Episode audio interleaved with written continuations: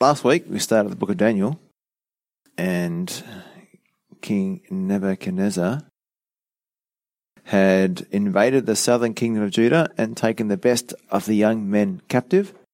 And Daniel and his three friends were some of those taken captive. And we finished about verse 8 where Daniel had purposed in his heart not to defile himself. So he was brave enough to make a request to the chief of the eunuchs, and he was willing to take a stand so they wouldn't have to disobey God.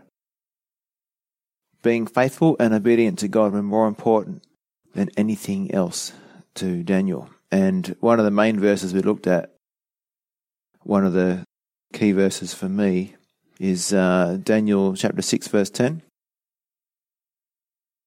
When Darius the Mede was there and, uh, and all the important people went to him and said, Hey, you know, let's make a law that people can only pray to you for 30 days.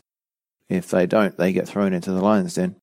Then when Daniel knew that the writing was signed, he went home, and in his upper room, with his windows open toward Jerusalem, he knelt down on his knees three times that day and prayed and gave thanks before his God, as was his custom since early days. So, Daniel is a picture, an example of someone abiding in Christ. And what we see in his behavior, his words, and blessings are just the fruit of his abiding in Christ of making his relationship with God the most important part of his life. And we also read last week, John 15:5, I am the vine, you are the branches, he who abides in me and I in him bears much fruit, for without me you can do nothing. So Daniel and David and Saul or Paul, um, all people who have taken a stand for God and their purpose to make God number one. What did Paul say? I count all things as garbage. Nothing compares to knowing Christ. And they have decided they will, by the power of the Holy Spirit in them, obey the first commandment you shall have no other gods before me. In other words, don't love anything else more than God. Make loving God, abiding in His presence, and growing in your relationship with Him the most important part of your life. Now, the book of Daniel is really good for today, and you might say, well, how's that? Because it was written thousands of years ago. True, but the conditions were basically the same. Daniel was a man of God in worldly Babylon. Babylon is like a picture of the world, an evil world. And Christians are always God's people in the middle of those who do not honor and in fact oppose God. So we live in a world that does not honor and most of the time directly opposes God. So basically, we are God's people living in an ungodly world, and it takes a lot of courage and faith to go against the flow and to go against what the world is saying and to obey God. So let's pray, then we'll start reading in Daniel chapter 1. Father, I thank you for this awesome story of courage and boldness and dedication to you. I pray that we will be blessed as we look at how Daniel has purposed in his heart not to defile himself. And Lord, help us to purpose in our hearts not to defile ourselves, not to replace our worship of you with anything else. So we just pray these things in Jesus' name. Amen. So I'm going to pick it up in verse 5 uh, just to get the context. So, Daniel chapter 1, verse 5, and it says, And the king appointed for them a daily provision of the king's delicacies and of the wine which he drank, and three years of training for them. Three years, it's like a university degree. So that at the end of that time they might serve before the king. Now, from among those of the sons of Judah were Daniel, Hananiah, Mishael, and Azariah. To them the chief of the eunuchs gave names he gave Daniel the name Belteshazzar, to Hananiah Shadrach, to Mishael Meshach, and to Azariah Abednego. But Daniel purposed in his heart that he would not defile himself with the portion of the king's delicacies, nor with the wine which he drank. Therefore he requested of the chief of the eunuchs that he might not defile himself. Now God had brought Daniel into the favour and goodwill of the chief of the eunuchs. And the chief of the eunuchs said to Daniel, I fear my lord the king, who has appointed your food and drink. For why should he see your faces looking worse than the young men who are your age? Then you would endanger my head before the king. So Daniel said to the steward, whom the chief of the eunuchs had set over Daniel, Hananiah, Mishael, and Azariah, Please test your servants for ten days, and let them give us vegetables to eat and water to drink. Then let our appearance be examined before you, and the appearance of the young men who eat the portion of the king's delicacies. And as you see fit, so deal with your servants. So he consented with them in this manner, and tested them ten days. And at the end of the ten days, their features appeared better and fatter in flesh than all the young men who ate the portion of the king's delicacies. Thus the steward took away their portion of delicacies and the wine that they were to drink, and gave them vegetables.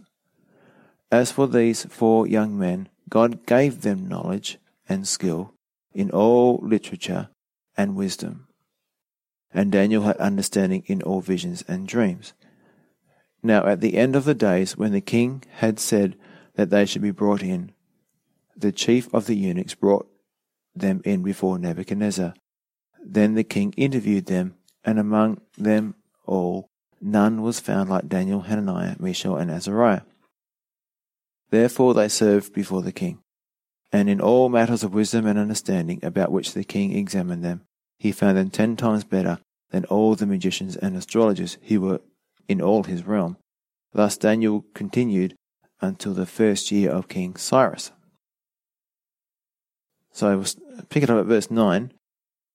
Now God had brought Daniel into the favor and goodwill of the chief of the eunuchs. So we alluded to this last week, but it's a big price to pay to become a slave. And Daniel has been made a slave of the king of Babylon. And possibly, we don't know for sure, but Daniel probably had to say goodbye to any dreams he may have had concerning a wife and children. And uh, he has no rights, no freedom, and no independence as a slave of the king. You just do what you're told. But notice that Daniel is not angry or resentful concerning his circumstances. Instead, he just keeps on trusting God. And there's an application for us here as we also are slaves. We are slaves of Christ. And I'm just going to read three verses for you. They're on the screen. They're all about us being slaves and what Jesus says about us being slaves. So the first one is Matthew chapter 20, verses 27 and 28. And it says, And whoever desires to be first among you, let him be your slave, just as the Son of Man did not come to be served, but to serve, and to give his life a ransom for many. Uh, Matthew 25, 21. His Lord said to him, Well done, good and faithful servant, slave. You were faithful over a few things, I will make you ruler over many things. Enter into the joy of your Lord. Notice how they don't use the word slave there, when the actual word in the Greek is doulos, bondservant. And in John 15:20, remember the word that I said to you, a servant, doulos, slave, is not greater than his master. If they persecuted me, they will also persecute you. If they keep my word, they will keep yours also. So, this is from the Voice of the Martyrs. It's one of their newsletters from a while ago. And I'm just going to read a little bit of it to you. And it's all about the people of Khmu, um, KHMU. So they are the original inhabitants of Laos and the Laotians look down upon these people as backward. Sometimes they even call them ka, which means slave, an insulting reference to a time when the Khmu were taken captive by invaders. Now, the Khmu didn't like being called slaves. But the Greek word for slave, doulos, is also the second most common word used to describe Christians in the Greek manuscripts of the New Testament. The word doulos occurs more than 100 times in Greek manuscripts, second only to mathetes, meaning disciples. It's difficult to find slave in most translations of the Bible. Why? Because they're trying to water it down a bit because slave is a very strong term. So, as a slave, we are not just a servant. What's the difference between a servant and a slave? Well, a servant, they might get paid for what they do, but a slave is bought for a price and is bound to serve his master. So, as a bought and paid for slave, doulos, I understand that freedom in Christ does not mean that I am free to serve Jesus only when I feel like it. So remaining in Christ, being bound to Him as a slave to a master, provides true freedom from the desires and priorities of the world. It's like that song we sang this morning I surrender all. If I remain a slave to Jesus, then I'm no longer a slave to the world. But if I don't want to be a slave of Jesus, then I become a slave of the world. And in 1 Peter 2:16 the apostle writes that although we are as free, we should live as slaves, doulos, or fully committed slaves of God. So what does it mean to be free? Does it mean that we are free from Jesus? no. It means that we are free from sin and religious customs of men. Did you know that Jesus was not free? Jesus had to obey the Father. He came to do the will of his Father.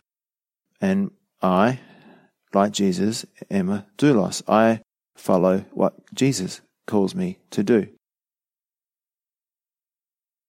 And we've read how Jesus used that for us in the New Testament.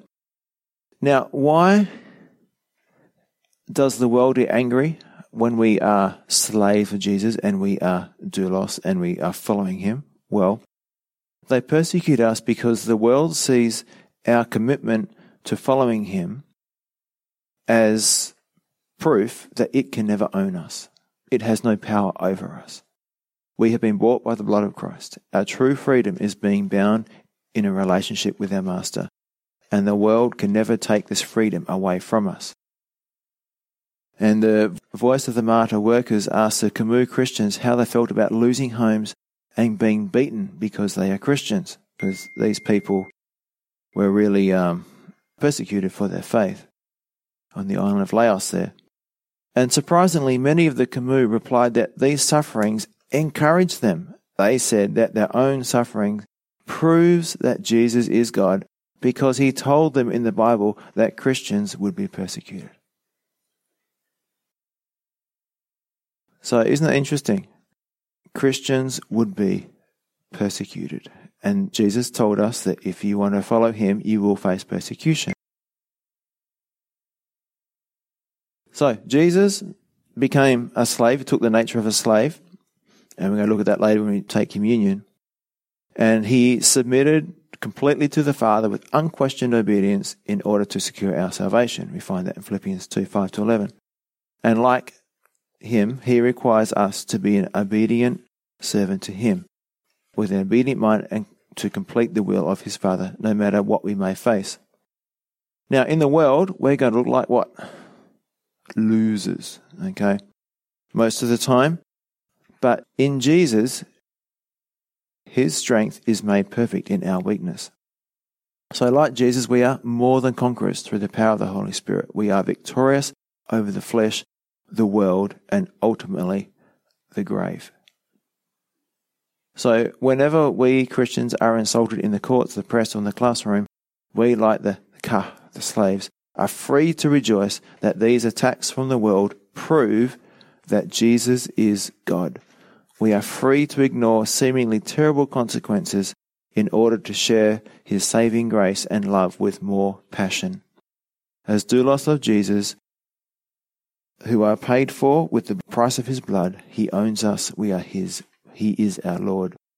So I thought that was a, a really good little article about slaves, and it really reflects Daniel's desire to submit to God. Now, what are the results of Daniel's courageous decision? Well, it says in verse 9 God gave Daniel favor and goodwill with the authorities. So, did Daniel have to earn this? Did Daniel have to be really good? Did Daniel have to choose his words really carefully?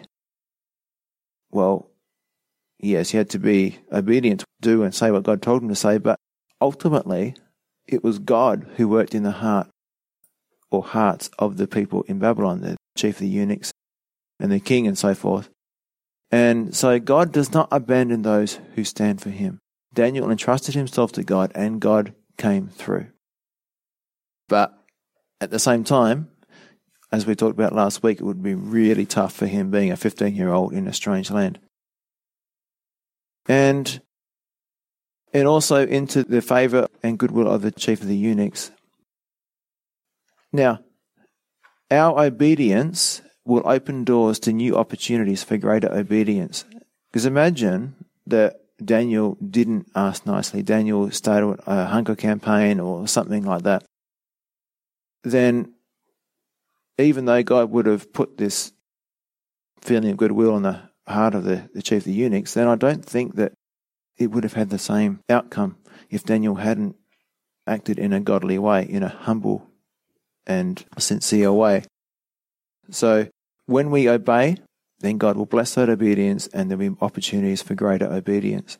In verse 10, and the chief of the eunuchs said to Daniel, I fear my lord the king, that's Nebuchadnezzar, who has appointed your food and drink.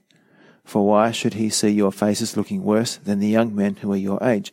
Then you would endanger my head before the king.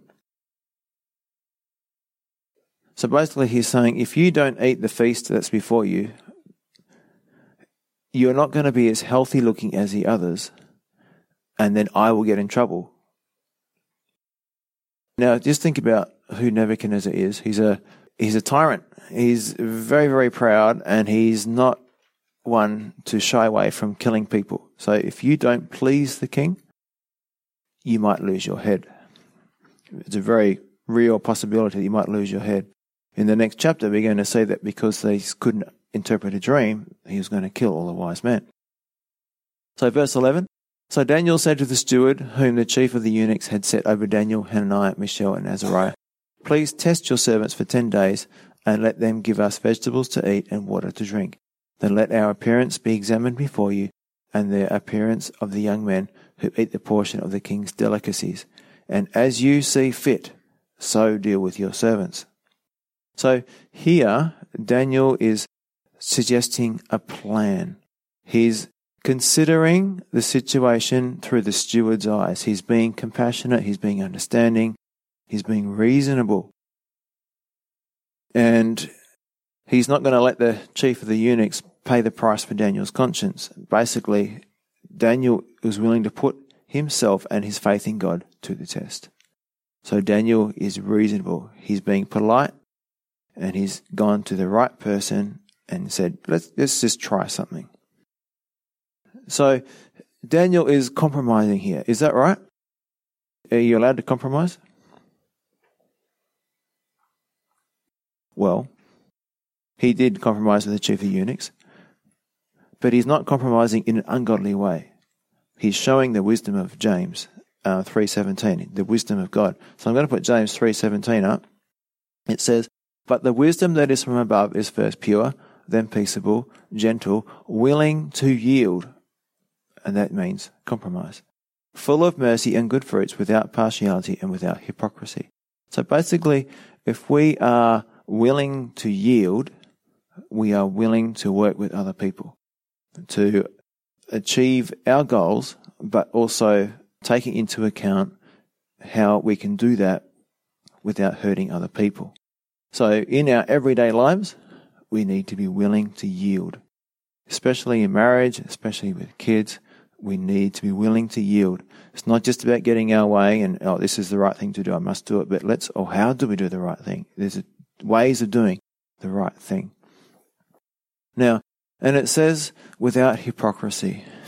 now, Spurgeon said about this, without hypocrisy part, it is of no use for a man to say, I have made up my mind upon certain things, and to keep doggedly fighting over those matters, while at the same time, the whole of his life he is unkind, ungenerous, and unlovable. Yes, by all manner of means, be a martyr if you like, but do not martyr everyone else. So you can stand up for something really strong in one area and, you know, be zealous for something, but the rest of your life is not so godly, and what you're basically doing is making life hard for everyone around you. Now, the vegetables. That refers to all kinds of grains and plants. It's not strictly just vegetables. So Daniel and his friends are on a vegetarian diet. And why? We mentioned last week that the king's table was not prepared in a kosher manner, and most likely the meat was sacrificed to idols. And Daniel is not being presumptuous here. He's not wrongly testing God in this situation because he has both a command to obey and a promise to trust. In Exodus 23:25 it says, "So you shall serve the Lord your God and he will bless your bread and your water." So, as a student of the word, Daniel would have read that verse and he says, "Well, if I'm not allowed to eat the meat, God is going to have to bless my food and my water." And God did. So Daniel 1, uh, 14 to 19. So he consented with them in this matter. So the eunuch chief of the eunuchs consented with Daniel and his friends in this matter and tested them for ten days. And at the end of the ten days, their features appeared better and fatter in flesh than all the young men who ate the portion of the king's delicacies. Thus the steward took away their portion of the delicacies and the wine that they were to drink and gave them vegetables. So, so he consented with them in this matter. This is the hand of God at work. The chief of the eunuchs had all the power in this situation. Daniel and his friends were completely at his mercy. Yet who's really in control? God is. God can move upon authorities. God can get things done. And their features appeared better and fatter. Again, this is the hand of God at work. There's no biological reason why a vegetarian diet should make them appear better and fatter. Maybe at best they could appear the same as the other Jewish young men who ate the king's food, but not better and fatter. So here's another miracle where God is stepping in and responding to their faith as they walk in obedience. Uh, 17. As for these four young men, God gave them, notice that, God gave them knowledge and skill in all literature and wisdom, and Daniel had understanding in all visions and dreams. Now at the end of the days, when the king had said that they should be brought in, the chief of the eunuchs brought them in before Nebuchadnezzar. So this is at the end of three years. So it's like a three year degree in world etiquette. Then the king interviewed them, and among them all none was found like Daniel, Hananiah, Mishael, and Azariah. Therefore they served before the king. So you can't outgive God. Daniel and his friends gave themselves wholeheartedly to the Lord. And what happened? They found favor with both God and man. So when you give God everything, your energy, your talent, your money, your ability, he will not owe you one. He will give back to you exceedingly abundantly above all you can ask or think. That's Ephesians 3.20. Now, are there examples of this in the Bible? If you go to Luke chapter 5, Jesus wanted to use one of the fishing boats as a floating pulpit. And what did he do? He blessed them with so many fish that the boat almost sank. When the little boy gave his tiny lunch to the Lord, he was one of the 5,000 in attendance who were filled to overflowing. That's in Mark 6. When the widow gave her last bit of meal and oil to Elijah, she never lacked again. That's 1 Kings 17. So, one of the great lies of Satan is to try and get us to think that if we serve God, we will be unpopular and ostracized. And often that's not true. Actually, we'll grow and experience the favor of God and men. Although, yes, we will face persecution. So, as parents, we can show our kids the example of Daniel and his friends and say, here's some young men who refused to give in to the pressures and pleasures of the world, and they found favor with God and men as well. So again, yes, you will experience persecution if you give your life to the Lord, but there's going to be this beautiful quality about our lives and an attractiveness that comes only from walking with God. and people will respect you, even though they may not like you. And you'll be used in different ways. Uh, verse 20 And in all matters of wisdom and understanding about which the king examined them, he found them ten times better than all the magicians and astrologers who were in his realm. Thus Daniel continued until the first year of King Cyrus. wow. So Daniel was probably 15 years old at this time, and he lived until he was at least 85. So for the entire 70 years of the Babylonian captivity, Daniel was in a place of leadership and service because God had honored him. So it's a long time to be a slave, serving a pagan king. Now, I just want to come back to this thing where, because it, it says it twice in this passage here, God gave them knowledge and skill. So the special intellectual ability of Daniel and his companions was not due to their diet, but to the special intervention of the Lord. So if God puts you in a particular place, He will give you the ability to do what He's asking you to do. So these young men, Daniel and his friends, gave themselves to the Lord in a remarkable way and God blessed them in a remarkable way. And there's a quote from Billy Price. He says to his friend Edwin, If Christians would only give over and above their reasonable service, the Lord would give over and above the usual blessing. It's pretty good, eh? If Christians would only give over and above their reasonable service, the Lord would give over and above the usual blessing. And Daniel and his friends understood this principle, and God blessed them for acting out on it. And Daniel had understanding in all visions and dreams. So, what did Daniel have to do before God revealed visions and dreams to him? Well, he had to be obedient, he had to have purity of heart. Daniel didn't start out having visions and dreams and all this kind of stuff, but he sought the Lord, and because he was obedient, his obedience led to greater opportunities. And God blessed him in that. So you might seem small now, like just, you know, not eating the polluted meat, sacrifice to idols, but remain pure and God can use you in a greater way. So none was found like Daniel, Hananiah, Mishael, and Azariah. So these young men from Jerusalem were immersed in the study of Babylonian culture, literature, and religion, yet they remained faithful to God. So consider the works of the prophets like Jeremiah, Zephaniah, and Habakkuk. They were not in vain. All right, Jeremiah, how many people did he win to Christ? no one. But Daniel, at the end of his life, he's reading Jeremiah and he's being blessed. Okay, so our legacy as a faithful Christian goes on. We might not see the fruit of it right now, but it will bear fruit. So they were in Babylon, but not of Babylon, these guys. They were in Babylon, but not of Babylon. And there's yet hope for our children in public schools. But we must make sure that we teach them to stand up for what they believe, to be able to defend the Bible and give a reason for the hope that is in them. So Daniel continued until the first year of King Cyrus. Now, this is a long time, 70 years plus. He had a long, successful career, but it was in the worst of circumstances. He worked for tyrants who thought nothing of killing their staff and advisors. His employer suffered the worst kind of hostile takeover when the Medo Persian Empire conquered the Babylonian Empire. So it wasn't a good place to be. In that culture, people hated him. He suffered persecution. They wanted to get rid of him. But God protected him. And so Daniel and his friends show us that inner conviction, a desire to purpose, to serve God, and to submit to Him, can overcome any outer pressure, and that God honoring convictions yield God given rewards.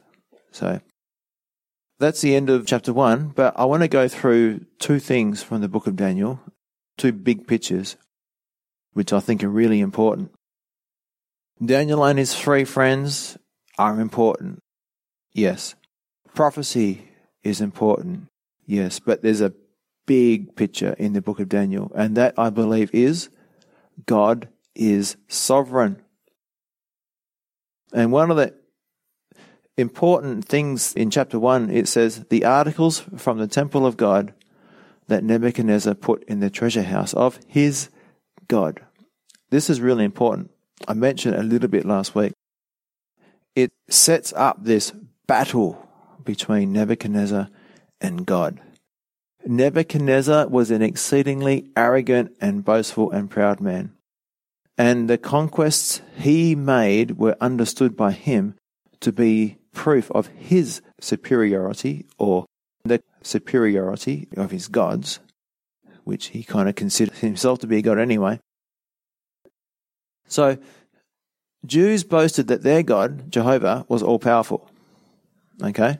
Nebuchadnezzar believed that he was greater than God, Jehovah, because he had defeated them. He had burned down the temple. And so, in his eyes, putting the gold and silver cups and plates, etc., in the temple of his own God is seen in Nebuchadnezzar's eyes that I'm better, I'm stronger. It seemed like in Nebuchadnezzar's eyes that he had won. He was better, he was greater than God. But, as in so many other historical situations, appearances are deceiving. So, actually, guess who was in charge of the overthrow of Jerusalem? Guess who planned it? God did. And if you read the scriptures, God calls Nebuchadnezzar his servant. My servant Nebuchadnezzar. It doesn't mean that Nebuchadnezzar is a righteous man, but God is using Nebuchadnezzar whether or not Nebuchadnezzar actually understands that he's being used to do the will of God. It was God who had brought on the destruction, sending it as a punishment for the people's sins.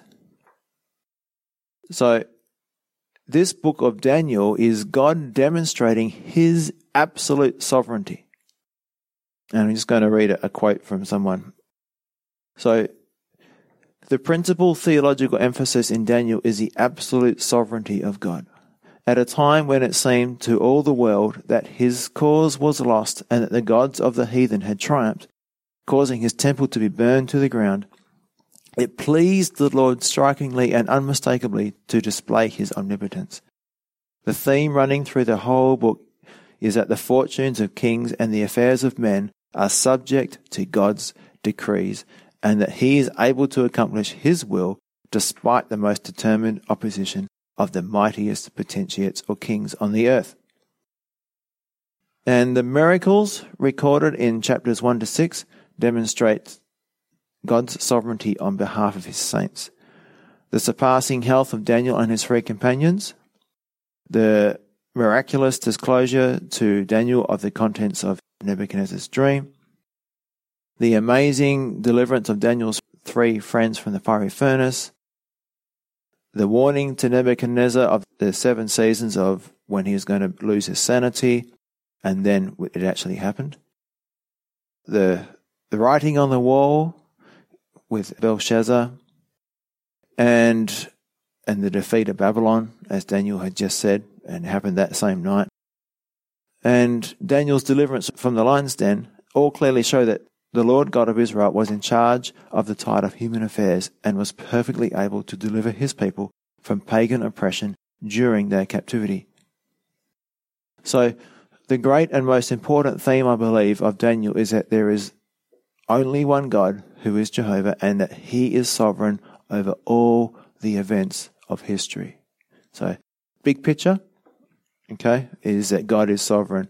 It looks like God has been defeated. It looks like everything's fallen, eh, failed, and everything's hopeless. But actually, God is in control. And Daniel is God showing us that he is in control. Now, the big picture too secular humanism or atheism versus God. And you might say they had gods, but listen to what Nebuchadnezzar says. So I'll tell you that in a second. So basically, there's a struggle between the world's way of doing things and the world's way of thinking and God's way of doing things and God's way of thinking. And that struggle prevails until today. And that's why Daniel is a contemporary book. It's a book for today because it helps us to live, gives us hints, clues how to live in today's world. So, what was the chief characteristic of Babylon in Nebuchadnezzar's time? Well, it's secular humanism. What did Nebuchadnezzar say? He said in Daniel chapter 4 verse 30, Is not this the great Babylon I have built as the royal residence by my mighty power and for the glory of my majesty? And you say, well, how is that secular humanism? Well, the statement is true in one sense. Nebuchadnezzar had built Babylon and he undoubtedly had done it for his own glory. But in forgetting God, who had given him the authority to create such magnificence, Nebuchadnezzar was actually taking God's glory to himself. Like all secular humanists, he was saying that all that exists is of man, by man, and for man's glory. So that's what the humanists believe. It's all, everything that exists is of man, by man, and for man's glory. So Daniel had to go through three years of training in secular humanism. So evolution and all the other materialistic theories that they would have had back then. And yet he didn't lose his faith. Why not? He was grounded in the Word of God. So, parents, again, it's so important that we ground our children in the truth of the Word of God so that when they are exposed to the lies, they will be able to defend their faith, have a reason for the hope that is in them, and be able to stand against the wiles and fiery darts of the evil one. So, at the same time, while the world is living by its own standards and for its own glory in opposition to God, there is another people who know God and honestly try to please Him. And in this story, it's Daniel and his friends. Now, just like us, they are not the most visible people, and the kingdom they represent is not nearly so visible as the kingdom of this world. But they are a substantial difference, and in the final analysis, they are the only ones who make any real difference for good. So we want to be in Daniel's group. We want to be people who make a difference. We're all born into Satan's kingdom, but we can enter God's kingdom through the new birth, through faith in the Lord Jesus Christ. Jesus said, No one can see the kingdom of God unless he is born again. John chapter 3, verse 3. So the doors of that kingdom stand open for anyone who will enter in. The New Testament says of Abraham, another citizen of the heavenly city who lived for God in the earthly kingdom, by faith he made his home in the promised land like a stranger in a foreign country. He lived in tents, as did Isaac and Jacob, who were heirs with him of the same promise. For he was looking forward to the city with foundations, whose architect and builder is God. So, we have two kingdoms. We belong to one, but we live in the other. And we can become a citizen of heaven by being born again. So next week we'll get into the first prophecy, the statue with the head of gold, which represents all world history, or especially in the world history in detail up to the time of Christ and then in the end times. So now we're going to take communion together. So I'm just going to talk about having a humble attitude like Christ did when he died for us. So I'm just going to read Philippians chapter 2. It's a beautiful chapter. And just like Daniel was a slave to Christ, we're going to look at what it means to be a slave to Christ as we look at what Christ did for us. So, Philippians chapter 2, 1 to 13. It says, Have the attitude of Christ. Is there any encouragement from belonging to Christ? Yes. Any comfort from his love? Yes. Any fellowship together in the Spirit? Yes. Are your hearts tender and compassionate? Yes. Then make me truly happy by agreeing wholeheartedly with each other, loving one another, and working together with one mind and purpose. Don't be selfish. Don't try to impress others. Be humble, thinking of others as better than yourselves. Don't look out only for your own interests, but take an interest in others too. You must have the same attitude that Jesus Christ had, so, Paul's told us what to do, but now he tells us why. Jesus, though he was God, he did not think equality with God as something to cling to. Instead, he gave up his divine privileges. He took the humble position of a slave, and was born as a human being. When he appeared in human form, he humbled himself in obedience to God and died a criminal's death on a cross. Notice that? He humbled himself in obedience to God.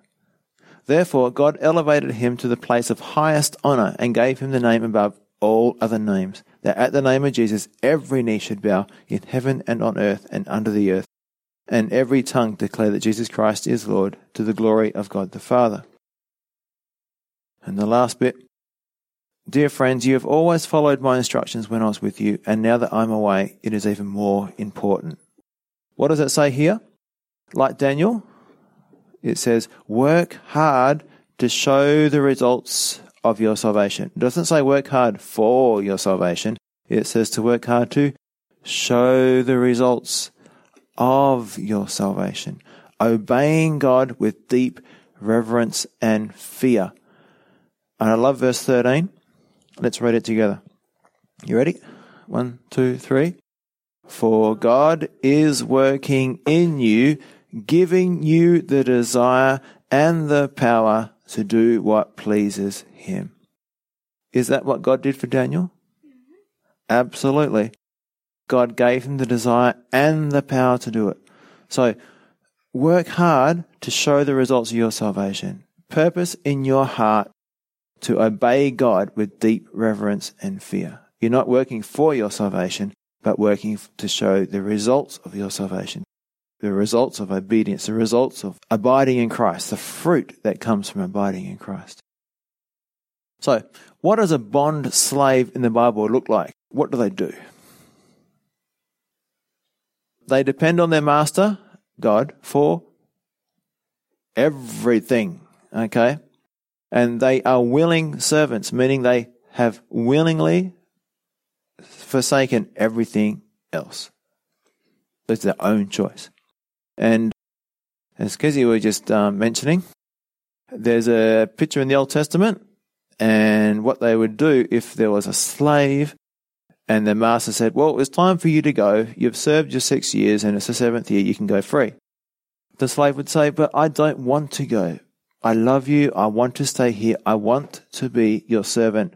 I love you. I want to spend the rest of my life here. I want to servant for love, for life and that servant would be a part of that family. It'd become a part of that family. They would be a bond slave. They would willingly give up all their rights and be completely dependent on their master. Not serving for money, but serving for love. And the third thing about being a bond servant, a doulos, is, as demonstrated by Christ, honor only comes after humiliation and suffering.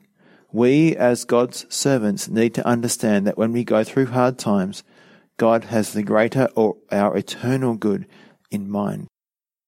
God looks ahead to do for us what will benefit us for eternity. So the things we suffer now, you cannot compare them to the glory that will be revealed to us later. So as we take communion now, just think of Jesus humbling himself in obedience to God. Daniel humbled himself in obedience to God. God wants us to humble ourselves in obedience, and we can abide and we can bear fruit. And we can be a blessing to those around us. So let's pray. Thank you, Father, Lord, for the opportunity to come before you now. Thank you, Father, for the example that we have here, not just of Daniel, but of Jesus as well. Willingly obedient to the Father. Help us to be willingly obedient to you, Lord. Lord, we know we're going to suffer, but Father, we know that after the suffering comes the honor. After we're humiliated and put down by this world, you will lift us up. And we look forward to the honor that we will receive in your kingdom when we will rule and reign with you. This is not for nothing. This is never for nothing. Lord, there's a grander purpose in your mind. And Lord, we don't see it, but we know what the result will be. We're going to be glorified with you. And receiving new body. And we're going to be serving alongside of you in a position of leadership. And the people one day who persecuted us, they will be bowing down to us, Lord. Not to us personally, but they'll be bowing down to you and we'll be next to you. And so, Father, the tide will turn, things will change. But for now, help us to hang on and help us to serve you with a willing heart, to serve you, to be a one servant, serving for love, for life. As we pray these things in Jesus' name. And Lord, as we take the bread and the wine, we just thank you for them. We thank you for their mercy and your grace. Lord, your grace in giving us what we don't deserve, eternal life, adoption, all those beautiful things, freedom from sin, freedom from the power of sin, the Holy Spirit living in us. But Lord, also your mercy in not giving us what we do deserve, which is eternal punishment. So thank you for these things in Jesus' name. Amen.